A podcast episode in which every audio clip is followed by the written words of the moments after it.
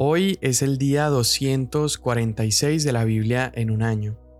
Estamos leyendo el libro de Mateo, capítulos 23 y 24, y el Salmo 90. Mateo 23. Entonces Jesús habló a la muchedumbre y a sus discípulos. Los escribas y los fariseos se han sentado en la cátedra de Moisés, de modo que hagan y observen todo lo que les digan, pero no hagan conforme a sus obras porque ellos dicen y no hacen. Atan cargas pesadas y difíciles de llevar y las ponen sobre las espaldas de los hombres, pero ellos ni con un dedo quieren moverlas, sino que hacen todas sus obras para ser vistos por los hombres, pues agrandan sus filacterias y alargan los adornos de sus mantos. Aman el lugar de honor en los banquetes y los primeros asientos en las sinagogas y los saludos respetuosos en las plazas y ser llamados por los hombres rabí. Pero ustedes no dejen que los llamen rabí, porque uno es su maestro y todos ustedes son hermanos. Y no llamen a nadie Padre suyo en la tierra, porque uno es su Padre, el que está en los cielos. Ni dejen que los llamen preceptores, porque uno es su preceptor, Cristo, pero el mayor de ustedes será su servidor, y cualquiera que se engrandece será humillado, y cualquiera que se humille será engrandecido. Pero hay de ustedes, escribas y fariseos, hipócritas, que cierran el reino de los cielos delante de los hombres, porque ni entran ustedes, ni dejan entrar a los que están entrando. Hay de ustedes, escribas y fariseos hipócritas, que devoran las casas de las viudas aun cuando por pretexto hacen largas oraciones. Por eso recibirán mayor condenación.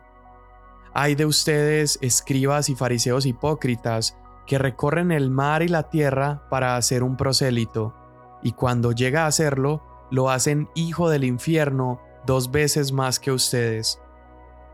Hay de ustedes, guías ciegos, porque dicen, no es nada si alguien jura por el templo, pero el que jura por el oro del templo contrae obligación. Insensatos y ciegos, porque ¿qué es más importante, el oro o el templo que santificó el oro? También ustedes dicen, no es nada si alguien jura por el altar, pero el que jura por la ofrenda que está sobre él contrae obligación. Ciegos, porque ¿qué es más importante, la ofrenda o el altar que santifica la ofrenda. Por eso el que jura por el altar, jura por él y por todo lo que está sobre él, y el que jura por el templo, jura por él y por aquel que en él habita, y el que jura por el cielo, jura por el trono de Dios y por aquel que está sentado en él. Ay de ustedes, escribas y fariseos, hipócritas que pagan el diezmo de la menta, del anís y del comino, y han descuidado los preceptos más importantes de la ley, la justicia, la misericordia y la fidelidad. Estas son las cosas que debían haber hecho sin descuidar aquellas. Guías ciegos que cuelan el mosquito y se tragan el camello. Hay de ustedes, escribas y fariseos hipócritas, que limpian el exterior del vaso y del plato, pero por dentro están llenos de robo y de desenfreno. Fariseo ciego, limpia primero lo de adentro del vaso y del plato, para que lo de afuera también quede limpio. Ay de ustedes, escribas y fariseos hipócritas, que son semejantes a sepulcros blanqueados. Por fuera lucen hermosos, pero por dentro están llenos de huesos de muertos y de toda inmundicia. Así también ustedes por fuera parecen justos a los hombres, pero por dentro están llenos de hipocresía y de iniquidad. Ay de ustedes, escribas y fariseos hipócritas, porque edifican los sepulcros de los profetas y adornan los monumentos de los justos, y dicen, si nosotros hubiéramos vivido en los días de nuestros padres, no hubiéramos sido sus cómplices en derramar la sangre de los profetas así que dan testimonio en contra de ustedes mismos, que son hijos de los que asesinaron a los profetas. Llenen pues la medida de la culpa de sus padres, serpientes, camada de víboras, ¿cómo escaparán del juicio del infierno? Por tanto, miren, yo les envío profetas, sabios y escribas. A algunos de ellos ustedes los matarán y crucificarán, y a otros los azotarán en sus sinagogas y los perseguirán de ciudad en ciudad, para que recaiga sobre ustedes la culpa de toda la sangre justa derramada sobre la tierra, desde la sangre del justo Abel hasta la sangre de Zacarías, hijo de Berequías, a quien ustedes asesinaron entre el templo y el altar. En verdad les digo que todo esto vendrá sobre esta generación.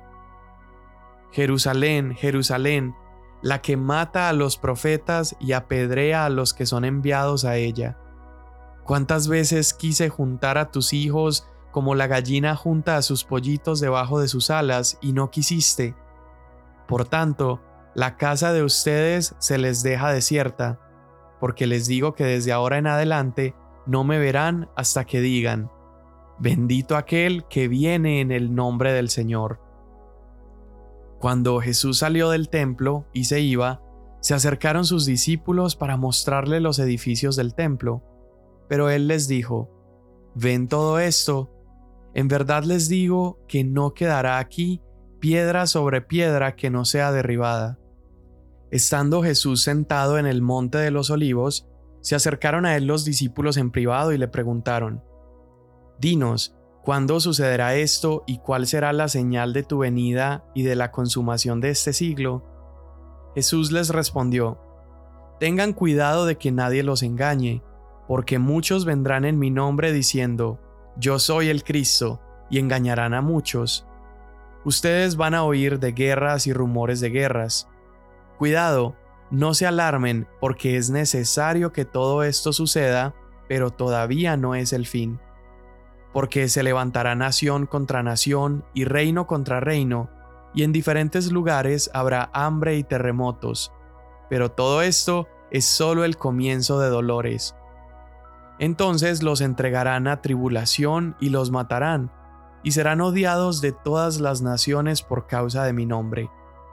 Muchos se apartarán de la fe entonces, y se traicionarán unos a otros, y unos a otros se odiarán se levantarán muchos falsos profetas y a muchos engañarán. Y debido al aumento de la iniquidad, el amor de muchos se enfriará. Pero el que persevere hasta el fin, ese será salvo. Y este Evangelio del Reino se predicará en todo el mundo como testimonio a todas las naciones, y entonces vendrá el fin. Por tanto, cuando ustedes vean la abominación de la desolación, de que se habló por medio del profeta Daniel colocada en el lugar santo y el que lea que entienda, entonces los que estén en Judea huyan a los montes, el que esté en la azotea no baje a sacar las cosas de su casa, y el que esté en el campo no vuelva atrás a tomar su capa. Pero hay de las que están en cinta y de las que estén criando en aquellos días, Oren para que la huida de ustedes no suceda en invierno ni en día de reposo, porque habrá entonces una gran tribulación, tal como no ha acontecido desde el principio del mundo hasta ahora y no acontecerá jamás. Y si aquellos días no fueran acortados, nadie se salvaría. Pero por causa de los escogidos, aquellos días serán acortados. Entonces, si alguien les dice, miren, aquí está el Cristo, o allí está, no lo crean, porque se levantarán falsos cristos y falsos profetas, y mostrarán grandes señales y prodigios para así engañar, de ser posible, aún a los escogidos. Vean que se lo he dicho de antemano, por tanto, si les dicen, miren, Él está en el desierto, no vayan, o miren, Él está en las habitaciones interiores, no les crean, porque así como el relámpago sale del oriente y resplandece hasta el occidente, así será la venida del Hijo del Hombre. Donde esté el cadáver, allí se juntarán los buitres. Pero inmediatamente después de la tribulación de esos días, el sol se oscurecerá, la luna no dará su luz, las estrellas caerán del cielo, y las potencias de los cielos serán sacudidas. Entonces aparecerá en el cielo la señal del Hijo del Hombre, y todas las tribus de la tierra harán duelo, y verán al Hijo del Hombre que viene sobre las nubes del cielo con poder y gran gloria. Y él enviará a sus ángeles con una gran trompeta, y reunirán a sus escogidos de los cuatro vientos, desde un extremo de los cielos hasta el otro. De la higuera aprendan la parábola. Cuando su rama ya se pone tierna y echa las hojas, saben que el verano está cerca. Así también ustedes cuando vean todas estas cosas, sepan que Él está cerca a las puertas. En verdad les digo que no pasará esta generación hasta que todo esto suceda. El cielo y la tierra pasarán, pero mis palabras no pasarán. Pero de aquel día y hora nadie sabe, ni siquiera los ángeles del cielo, ni el Hijo, sino solo el Padre. Porque, como en los hijos de Noé, así será la venida del Hijo del Hombre.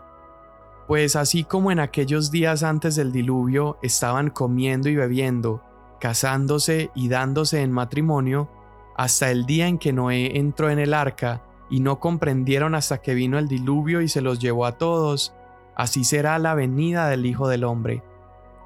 Entonces estarán dos en el campo, uno será llevado y el otro será dejado.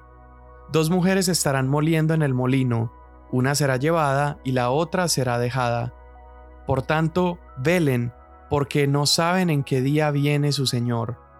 Pero entiendan esto, si el dueño de la casa hubiera sabido a qué hora de la noche iba a venir el ladrón, hubiera estado alerta y no hubiera permitido que entrara en su casa. Por eso, también ustedes estén preparados, porque a la hora que no piensan vendrá el Hijo del Hombre. ¿Quién es, pues, el siervo fiel y prudente a quien su Señor puso sobre los de su casa para que les diera la comida a su tiempo. Dichoso aquel siervo a quien, cuando su Señor venga, lo encuentre haciendo así. De cierto les digo que lo pondrá sobre todos sus bienes.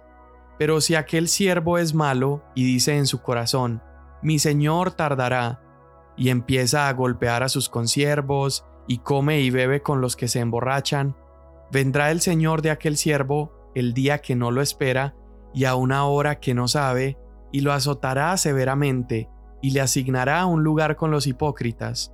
Allí será el llanto y el crujir de dientes. Salmo 90 Señor, tú has sido un refugio para nosotros de generación en generación. Antes que los montes fueran engendrados y nacieran la tierra y el mundo, desde la eternidad hasta la eternidad, tú eres Dios. Haces que el hombre vuelva a ser polvo, y dices, vuelvan, hijos de los hombres, porque mil años ante tus ojos son como el día de ayer que ya pasó, y como una vigilia de la noche. Tú los has barrido como un torrente, son como un sueño. Son como la hierba que por la mañana reverdece, por la mañana florece y reverdece, al atardecer se marchita y se seca. Porque hemos sido consumidos con tu ira, y por tu furor hemos sido conturbados. Has puesto nuestras iniquidades delante de ti, nuestros pecados secretos a la luz de tu presencia. Porque por tu furor han declinado todos nuestros días, acabamos nuestros años como un suspiro, los días de nuestra vida llegan a setenta años, y en caso de mayor vigor a ochenta años, con todo, su orgullo es solo trabajo y pesar, porque pronto pasa y volamos. ¿Quién conoce el poder de tu ira y tu furor conforme al temor que se debe a ti?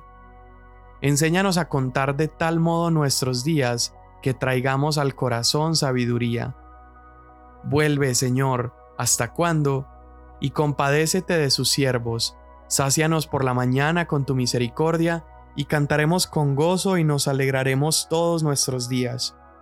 Alégranos conforme a los días que nos afligiste y a los años en que vimos adversidad. Sea manifestada tu obra a tus siervos y tu majestad a sus hijos, y sea la gracia del Señor nuestro Dios sobre nosotros. Confirma pues sobre nosotros la obra de nuestras manos. Sí, la obra de nuestras manos confirma. Amén. En los capítulos que leímos antes de los capítulos de hoy, vimos a Jesús condenando la hipocresía de los fariseos. Y creo que una buena manera de recordarlo es con esa imagen de la higuera que aparentaba tener mucho fruto, pero al acercarse no tenía nada. Y ahora en el capítulo 23 seguimos viendo a Jesús todavía confrontando a estos fariseos. Y acá su enojo contra ellos es específicamente en contra de aquellos que ponen por delante su influencia y su poder antes que a las personas que ellos estaban supuestos a acercar a Dios. Los fariseos habían fabricado reglas no necesariamente como parte de la ley, sino como resultado de interpretaciones de la ley, pero Jesús dice que aún ellos ni siquiera cumplían esas reglas. Y Jesús les llama perezosos, orgullosos, hipócritas, ciegos, dice que ellos están llenos de maldad, son ilusos, son como serpientes merecedores del infierno e incluso les llama asesinos. Y cuando leemos este lenguaje, pareciera ser el lenguaje que uno usaría en contra del peor de los criminales. Sin embargo, Jesús no se lo está diciendo ni a ladrones, ni a prostitutas, ni a los pobres, ni a los necesitados, ni a los pecadores. Jesús se lo está diciendo a aquellos que creían que eran perfectos, pero estaban llenos de hipocresía. Y mucha gente lee estos pasajes y podríamos enfocarnos en pensar en lo malvado que estos hombres deberían haber sido para provocar semejantes palabras y semejante condenación por parte de Jesús. Sin embargo, necesitamos recordar que los escribas y los fariseos eran los líderes religiosos más respetados en su época. Eran personas de hecho muy devotos y ellos procuraban, muchos de ellos genuinamente, guardar la ley de Dios. Entonces, no deberíamos ver a estos hombres como personas malvadas o sistemáticamente perversos, sino que eran personas que creían plenamente que lo que hacían estaba correcto y era bueno. Y de hecho así pensaba todo el mundo a su alrededor. Por esa razón es que estas palabras de Jesús deberían ser una advertencia que no deberíamos ver en contra de los malvados, sino que es una advertencia que deberíamos incluso ver en contra de nosotros. Jesús no fue suave o delicado a la hora de acusar la hipocresía y la injusticia. Y si Jesús veía esta injusticia, aún en los religiosos más devotos, cuánto más nosotros deberíamos mirar hacia nosotros mismos y examinar que no estemos caminando de la misma manera. Cuando leamos estos pasajes, es nuestro propio carácter, son nuestras vidas las que nosotros deberíamos estar examinando bajo la lupa y hacernos todas estas preguntas. ¿Estoy yo sirviendo a Dios para que me vean los demás o para levantar mi propio nombre antes que el nombre de Jesús? Eh, ¿Estoy yo usando el nombre de Dios para provocar el honor de las personas en lugar de levantar y servir a la gente? Entonces, si todo esto era lo que estaba en contra de los religiosos, ¿qué nos hace pensar a nosotros que no estamos igual o aún más merecedores de todo ese castigo que Jesús estaba hablando sobre ellos. ¿Cuál es la buena noticia? Bueno, es que para los pecadores hay salvación y hay esperanza. Para el que no hay esperanza es para aquel que no es capaz de reconocerlo, para aquel que tiene sus ojos tan puestos en sí mismo que no sabe la condición de pecado y la, la condición de condenación eterna en la que se encuentra. Pero si el día de hoy nosotros logramos reconocer lo rotos que estamos, lo quebrados que estamos y lo apartados que estábamos del Padre sin Cristo, entonces para nosotros hay esperanza. Después de eso, en el capítulo 24, Jesús comienza a hablar de las señales antes del fin del mundo. Y Jesús ha condenado y ha reprendido a los líderes religiosos en el templo. Y cuando Él sale del templo, él declara que ese templo sería pronto destruido. Ahora, nosotros sabemos ya a la luz de el resto del Nuevo Testamento, sabemos que Jesús en parte se refería a la muerte de sí mismo, a su cuerpo siendo destruido y luego él siendo levantado tres días después, pero también se refería a dos cosas más. Número uno, a la destrucción física y real del templo en Jerusalén que ocurrió posteriormente en el año 70 después de Cristo, y también se refería con estas palabras a la destrucción de esta tierra terrenal antes de que Jesús regresara para crear o entregarnos una nueva tierra. Y yo creo que cuando nos metemos en temas como estos, podemos tener muchas preguntas y nos debe ayudar el saber que no estamos solos en hacernos esas preguntas. Los mismos discípulos le preguntan a Jesús ahí en Mateo 24, Maestro, ¿cuándo sucederá todo esto? Ellos también tenían estas preguntas. Y Jesús comienza a hacer referencia a varias profecías que hablan sobre la destrucción del templo. Empieza a hacer referencia, por ejemplo, a Daniel capítulo 9. Y es que Jesús sabía que dentro de una generación el templo sería destruido. Muchos de ellos que escuchaban seguían vivos cuando así sucedió en el año 70 que el templo en Jerusalén se destruye. Una de las razones por las cuales el templo fue destruido y recibió todo este trato de parte de Dios es porque ya el templo no cumplía su propósito.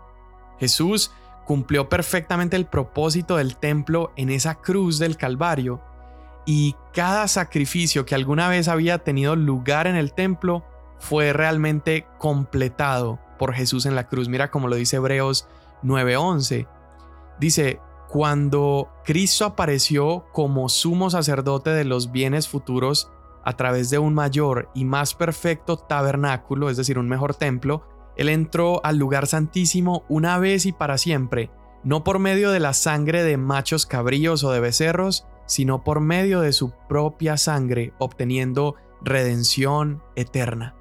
Es por eso que el templo es destruido, porque ya no serviría. Entonces después de Jesús hablar del templo, comienza a abordar la pregunta de los discípulos acerca del fin del mundo. Y él los instruye a que se mantengan siempre alertas porque nadie sabe ni el día ni la hora. Es decir, cada día de nuestras vidas como discípulos de Jesús deberíamos actuar como si Cristo estuviera regresando ese día.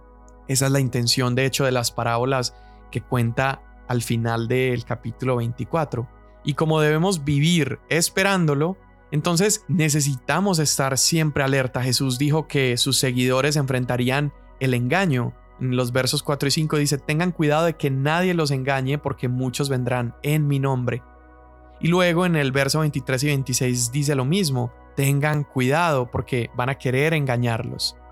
También vemos que mientras esperamos el regreso de Jesús, los seguidores de Cristo van a enfrentar tribulaciones, es decir, problemas, ya sea en el siglo primero mientras vivieron esos primeros discípulos o en el siglo XXI mientras vivimos tú y yo, la vida del creyente no está supuesta a ser fácil.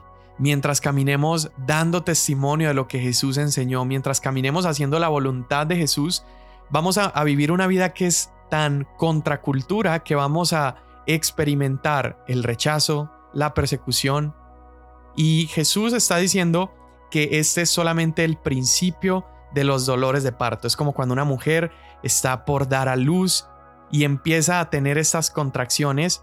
No significa que ya nació el bebé, simplemente significa que está comenzando ese trabajo. Y Jesús dice que así será su segunda venida. Cuando experimentemos todas estas cosas, no significa que Él ya regresó, sino que es el inicio de los dolores de parto y estos dolores incluirían guerra, rumores de guerra, hambrunas, terremotos. Y Él no está diciendo, bueno, cuando todo eso suceda, pongan una fecha para mi venida, basado en algún evento en particular. De hecho, Él dice, no tiene sentido que pensemos en una fecha porque nadie sabe cuándo vendrá. Entonces más bien todas estas señales sirven para recordarnos que debemos vivir siempre preparados en este mundo caído antes de su regreso.